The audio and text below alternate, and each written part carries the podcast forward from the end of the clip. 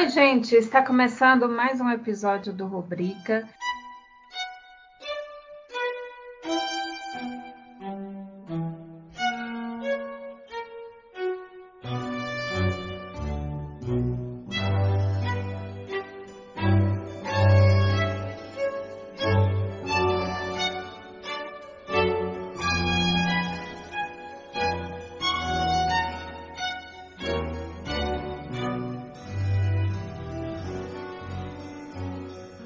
Hoje tem muita coisa bacana para a gente falar. Estamos iniciando um novo estilo, não é uma nova série. A série ainda é a série 2, mas o estilo é outro. Mas para participar desse momento aqui comigo, eu queria convidar o meu parceiro de sempre, Cláudio. Oi, gente, tudo bem com vocês? Então, hoje o nosso episódio está incrível, estou animado para falar sobre o arcadismo, continuar essa série dos movimentos literários com vocês. Então, vamos lá. Mas antes de começar a falar sobre arcadismo, a gente vai fazer aquele momento dos recadinhos. Manda a música aí, editor.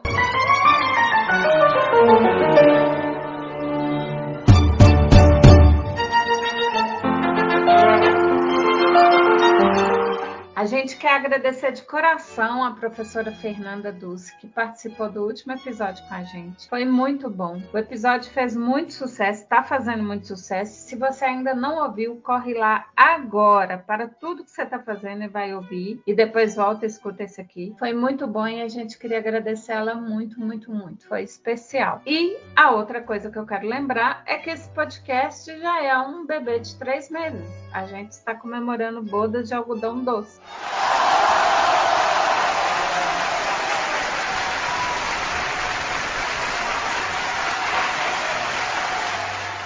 Tá ficando muito bonitinho esse bebê com as bochechas cada vez mais rosadas e gorduchas. Ursinhos carinhosos! Então vem com a gente e vamos comemorar com essa criancinha aqui. Vamos começar então.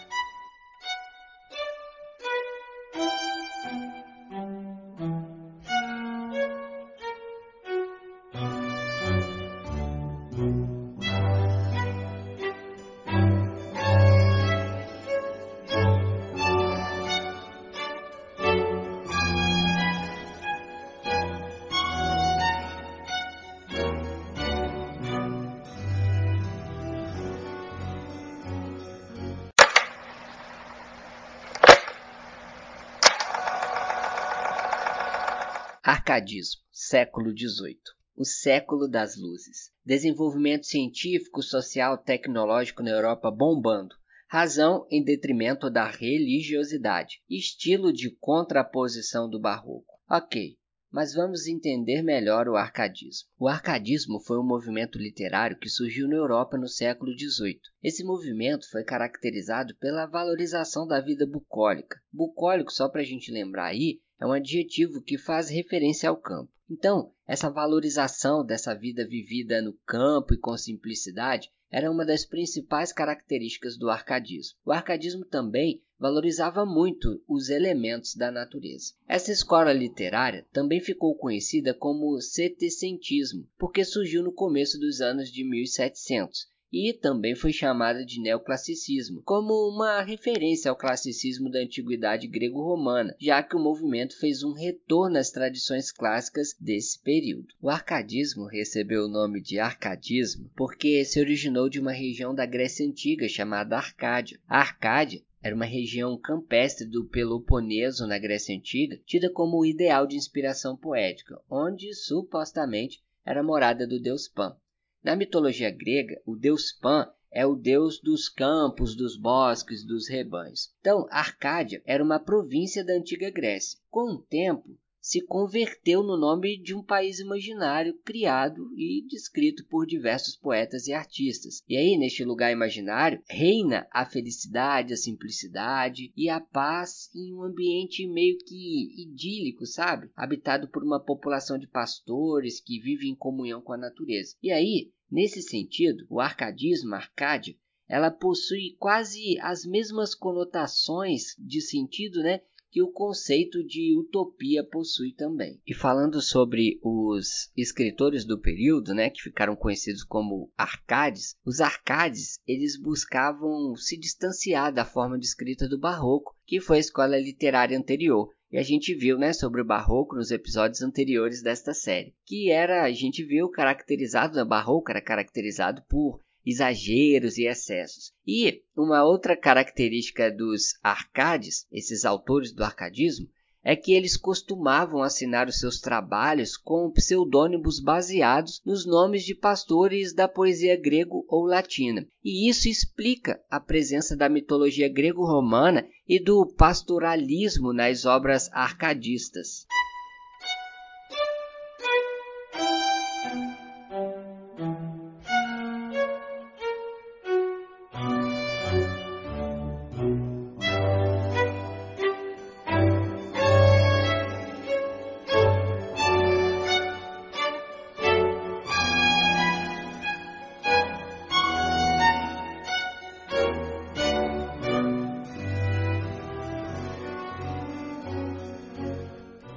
Bom, depois dessa breve explanação sobre algumas características do arcadismo, eu acho que está na hora da gente dar um mergulho no contexto histórico, como mais ou menos como a gente fez no primeiro capítulo do Barroco. Vamos lá. O século XVIII, também referido né, como século das luzes, ele representa uma fase de importantes transformações no campo da cultura europeia. Na Inglaterra e na França, formou-se uma burguesia que passou a dominar economicamente o Estado através de um intenso comércio ultramarino e da multiplicação de estabelecimentos bancários. A gente viu um pouco sobre isso lá no primeiro episódio sobre o Barroco. E aí, paralelamente, a antiga nobreza arruinava-se e o clero, com as suas intermináveis polêmicas, trazia o descrédito às questões teológicas. E aí, em toda a Europa, a influência do pensamento iluminista burguês começou a se alastrar. Então, esse período de renovação cultural vai se caracterizando, em linhas gerais, pela valorização da ciência e do espírito racionalista. E o que estava rolando nesse período? Bom, o método experimental começou a se desenvolver, a análise crítica dos valores sociais e religiosos começou a aguçar, e isso provocou inúmeras polêmicas. Nesse período, há uma grande confiança na capacidade do homem em promover o progresso social, que é aquela crença de que o bem-estar coletivo só podia advir da razão. E a tendência também de libertar o universo cultural da influência da religião começou a acentuar-se cada vez mais neste período. E aí, lá na França, em 1751, começam a ser publicados os volumes da enciclopédia que reunia pensadores como Voltaire, Rousseau, entre outros, e que a gente pode considerar como sendo o símbolo dessa nova postura intelectual. E até aqui a gente resumiu, resumiu bem apenas a primeira metade do século. Já a segunda metade do século ela é marcada por alguns acontecimentos muito importantes a nível mundial. Por exemplo, a Revolução Industrial na Grã-Bretanha, o aumento da urbanização de um modo geral e também a independência dos Estados Unidos em 1776. E só lembrando aí, né, abrindo um parênteses aqui, a independência dos Estados Unidos que inspirou movimentos de revolta em muitas colônias da América Latina, como por exemplo a Inconfidência Mineira aqui no Brasil. Mas agora vamos direto lá para a Itália. Faz necessário esse pouso na Itália. Por quê? Porque na Itália toda essa influência que a gente resumiu até aqui assumiu uma feição muito, muito, muito particular.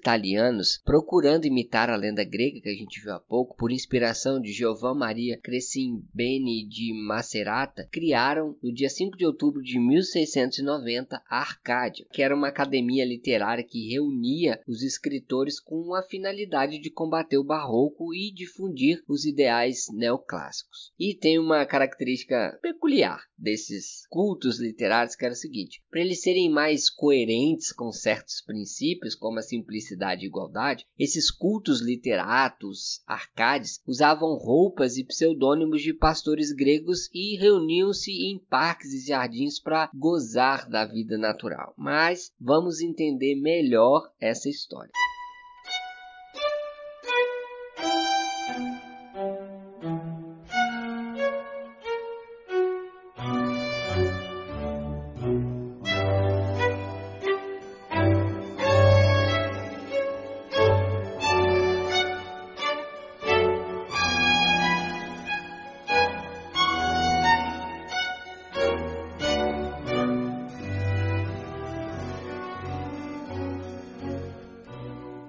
Academia da Arcádia foi uma sociedade literária fundada em Roma no ano de 1690, como eu já citei. E além do Giovanni Mario Crescembini, o Giovanni Vincenzo, auxiliado por Paulo Coardi de Turim, eles fundaram a Academia da Arcádia em Roma, na Itália, durante uma reunião no convento anexo à igreja de São Pietro em Montório, uma reunião de 14 literatos pertencentes ao círculo literário que se formou, na verdade, a partir de 1656, em torno torno ali da rainha Cristina. A rainha Cristina que abdicou do trono da Suécia em 1654, converteu-se ao catolicismo e passou a residir em Roma. E faziam parte deste grupo, deste círculo, entre outros, os úmbrios Giuseppe Paolucci de Espelho, Vicente Leônio de Spoleto e Paulo Antônio Parafusos de Orvieto, os romanos Silvio Stampiglia e Jacopo Vicellini, os genoveses Pompeu Figari e o Paolo Antônio Antônio Del Nero, os toscanos Melchiori, Maio de Florença e Augustino Maria Taia de Siena, Giambattista Felice Zap de Imola e o cardeal Carlo Tommaso Milardi de Tornondenice. E não, não é a seleção italiana para a Copa do Catar que eu estou escalando aqui são esses arcades dessa primeira academia, desse primeiro momento da fundação da Academia Arcade na Itália. Desculpem meu sotaque, né? Meu italiano está meio enferrujado. Afinal, eu não falo italiano desde quando eu nasci.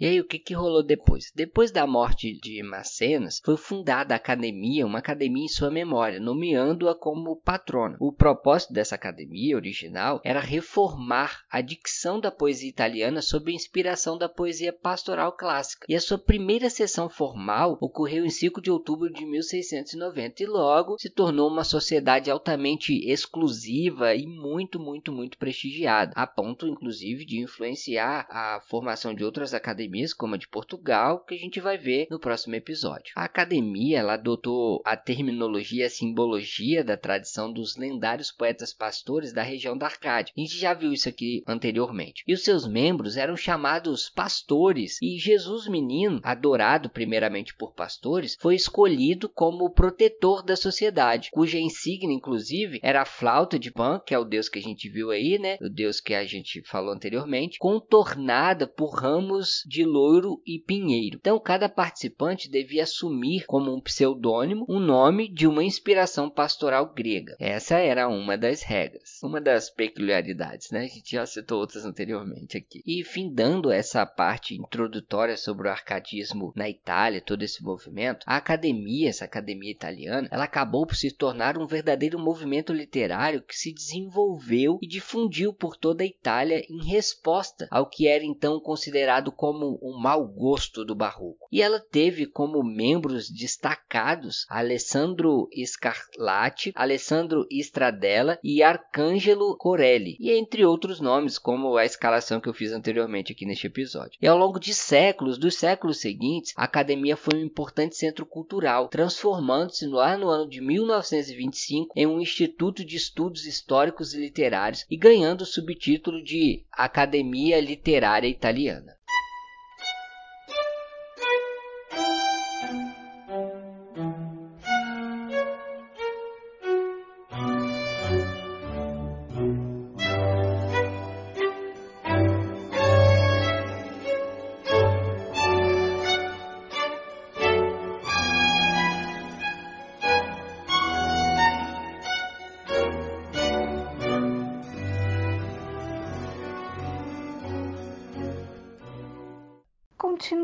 Então, gente, importante ressaltar que a principal característica dessa escola, né, do arcadismo, é a exaltação à natureza e tudo que envolve, né, a natureza. Muitos poetas árcades, eles adotaram pseudônimos de pastores gregos ou latinos. Então, eles tinham essa coisa com a natureza, do pastoreio, da simplicidade. Caracteriza-se ainda pelo recurso a esquema ritmos, rítmicos, desculpa, mais graciosos o que, que é isso? Mais leves, uma linguagem mais simples, mais leve, o ritmo da poesia é mais tranquilo, né? Você tá todo, é tudo idílico, tudo leve, então dá para ser uma poesia muito musical, muito ritmada, muito tensa, tem que ser mais leve, mais simples, mais tranquila. Os poetas árcades, eles tinham críticas severas, né, à burguesia e aos abusos da nobreza e do clero, que foram praticados principalmente durante o feudalismo, no antigo regime, e eles vão cultuar esse homem natural, em oposição ao famoso homem corrompido, sabe? O bom selvagem do Jean-Jacques Rousseau, o homem simples, o homem natural, esse pastor em meio à natureza, numa paisagem idílica, com poucos recursos. Então ele não é um homem corrompido pela sociedade. Os poetas árcades, eles escreviam sobre as temáticas relacionadas com as belezas do campo, a paz, a natureza, é sempre muito contemplativo.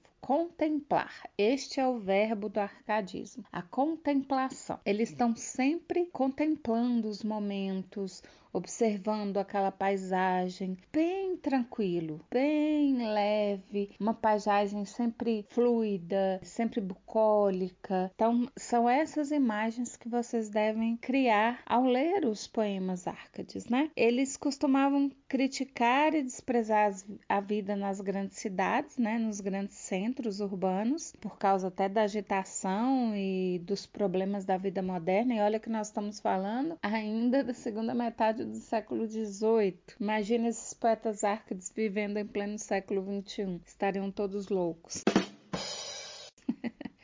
Os Árcades, eles eram formados por essa sociedade burguesa, muitos eram burgueses, e eles repudiavam esse comportamento mais selvagem da vida social, né, desse esgotamento que a, a vida urbana trazia, e eles preferiam a simplicidade do homem natural como já foi dito, né? Bom, algumas características lembra o classicismo, eles vão retomar o classicismo grego e latino, né? E a renascença, então por isso que em muitos momentos é chamado de neoclassicismo. A influência da mitologia pagã e da filosofia francesa, tem todo um quê do iluminismo, né? Filosofia francesa, o iluminismo estava no auge naquele momento. Então há uma certa ruptura com o poder da igreja católica que até então imperava e depois veio o protestantismo. Então, assim, há uma certa ruptura com o cristianismo, né? Lembra? Reforma contra reforma. Houve uma certa crise do cristianismo. E aí, a essa, há um há uma quebra com isso. Eles vão resgatar mesmo, porque, né, voltando aos modelos greco-latinos, eles vão resgatar a mitologia pagã. É uma forma de escrita mais simplificada. Os poetas passam a imagem de serem simples e humildes. Havia o bucolismo e o pastoralismo retratado nessas obras, a busca sempre pelos valores, pela paisagem da natureza, tudo que estiver relacionado àquela natureza, ao que é o simples, a vida mais simples era o que eles exaltavam. Escrita sempre em tom confessional. O que, que é isso? Eles estão confessando seus sentimentos, suas desilusões amorosas, o, o, algo do cotidiano então, assim, é sempre esse tom de, de estar contando: olha, aconteceu isso e isso. Não nessa linguagem, óbvio, mas como se eles estivessem sempre confessando algo, contando algo deles de muito íntimo para o leitor. A espontaneidade, né, junto com esse tom confessional, já puxa para a espontaneidade dos sentimentos. Os sentimentos são espontâneos, não são intensificados como no barroco, né? O apego à vida simples, isso é a principal característica. A vida simples, o buco alcoolismo são as principais características. A valorização dessa pureza, da beleza, da ingenuidade, da simplicidade. Eles vão usar muitas expressões em latim. A idealização da mulher amada, né? A mulher sempre idealizada nos traços, aquela coisa da perfeição que vem do classicismo, né? Perfeição nos traços, não só da mulher, mas da paisagem, sempre um quê de perfeição. Esses autores arcadistas, eles usavam algumas expressões em latim e algumas delas ficaram mais conhecidas. O carpe que a gente falou dela no barroco, só retomando que no barroco existia sim um pouco do carpe só que era um carpe meio desesperado, vamos dizer assim. Por quê? Porque havia o tom de que a vida estava acabando, então era necessário você viver tudo muito rápido, porque ia se acabar. Então havia ali um certo conflito. Aqui é aproveitar o dia fazendo referência a essa vida simples, essa vida ideal que os poetas árcades tinham para eles, né? E há uma calma, uma contemplação, há uma observação dessa natureza. Então não é aquela urgência, aquele, vamos chamar de desespero, né, do barroco. O fugere urbem, fugir da vida urbana, né? Só resgatando, fugir da cidade, da vida urbana, voltar para o campo. Inutiliza truncate, expressão que significa retirar os excessos. Então, lembra, vocês vão lembrar, né? A gente falou muito. O rococó do barroco, o excesso, o excesso mesmo, excesso de figuras de linguagem, excesso de palavras. Então eles vão tirar tudo que é excesso. Então a poesia arcade, a poesia do arcadismo, ela é mais simples, ela é mais direta. Então não há excessos, a linguagem é bem mais direta. Eu vou ler um trechinho aqui para vocês perceberem como essa linguagem é bem direta. trechinho do poema Uruguai de Basílio da Gama. Basílio da Gama é um poeta brasileiro. Ele ocupou uma cadeira na, na Academia Brasileira de Letras. Bem um trechinho curto. Por lagos, bosques, vales e montanhas, chegamos onde nos impede o passo. Arrebatado e caudaloso rio. Por toda a oposta margem, se descobre de bárbaros o número infinito, que ao longe nos insulta e nos espera. Preparo curvas, balsas e pelotas, e em uma parte de passar aceno, enquanto em outra passo oculto as tropas. Então, como vocês podem perceber, são textos bem curtinhos, bem diretos, né? A poesia é bem clara, é diferente do barroco, que era uma poesia cheia de figuras de linguagem bastante rebuscada.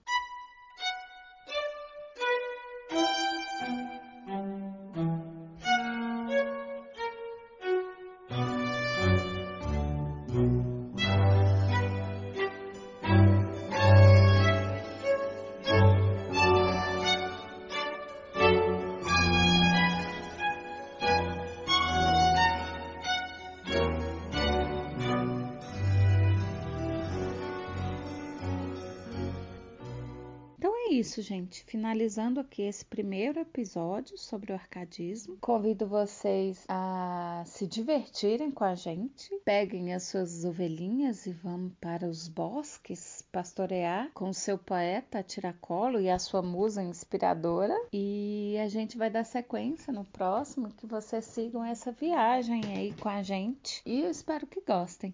Eu me despeço aqui, foi muito bom, muito obrigada mais uma vez. E a gente continua semana que vem, tem mais um pouquinho de arcadismo. O Glaucio vai dar uma super puxada no arcadismo em Portugal. E depois, no outro, no terceiro episódio, nós vamos falar do arcadismo brasileiro. Então fiquem ligados, continue nessa série com a gente, que vai ser muito legal. Tchau, gente, muito obrigada, foi ótimo. A gente espera vocês na próxima semana e eu espero que vocês adorem esses episódios.